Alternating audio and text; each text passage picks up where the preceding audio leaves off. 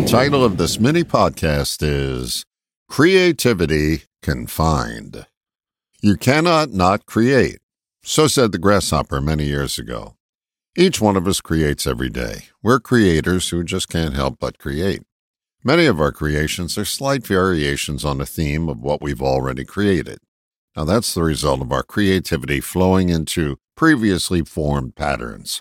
Think for a moment of your patented move. You know the one. You recreate it for personal and public consumption on a regular basis, even when it's no longer working for you. That's when your creativity gets stuck in gear. It's not that you're not creative, it's more of a case of your creativity being confined. For our atheist listeners, think of creativity as the God you don't believe in. It's the part of you that gives you your ideas and actions that simply can't flow from a noisy, confined, and pattern conscious mind. Every time you create something new, you're expressing your godliness. Every time you recreate something, you're relying on your patterns. Recreation makes up the bulk of our life. That's quite useful. That means we don't have to figure out a doorknob every time we approach a door. We've automated that skill. It's when the automation isn't working that we need to get curious about creativity. Here's a surefire way to limit your creativity. Think your personal database is the only one available to you.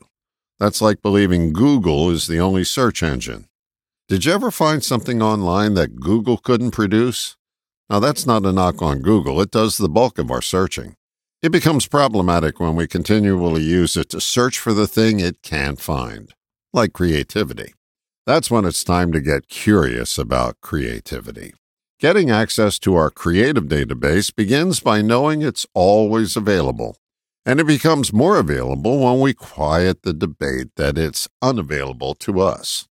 Now, please don't mistake this for positive thinking. You can affirm, I'm creative, I'm creative, until the cows come home, and still have an empty barn. This is more of a positive action. When we take action and find a way to quiet our know it all mind, we're granted access to our creative database. Caution there is a difference between numbing and quieting our mind. Numbing won't allow us to perceive our surroundings, while quieting gives us a panoramic view. Bottom line a quiet mind is the prescription for creativity confined.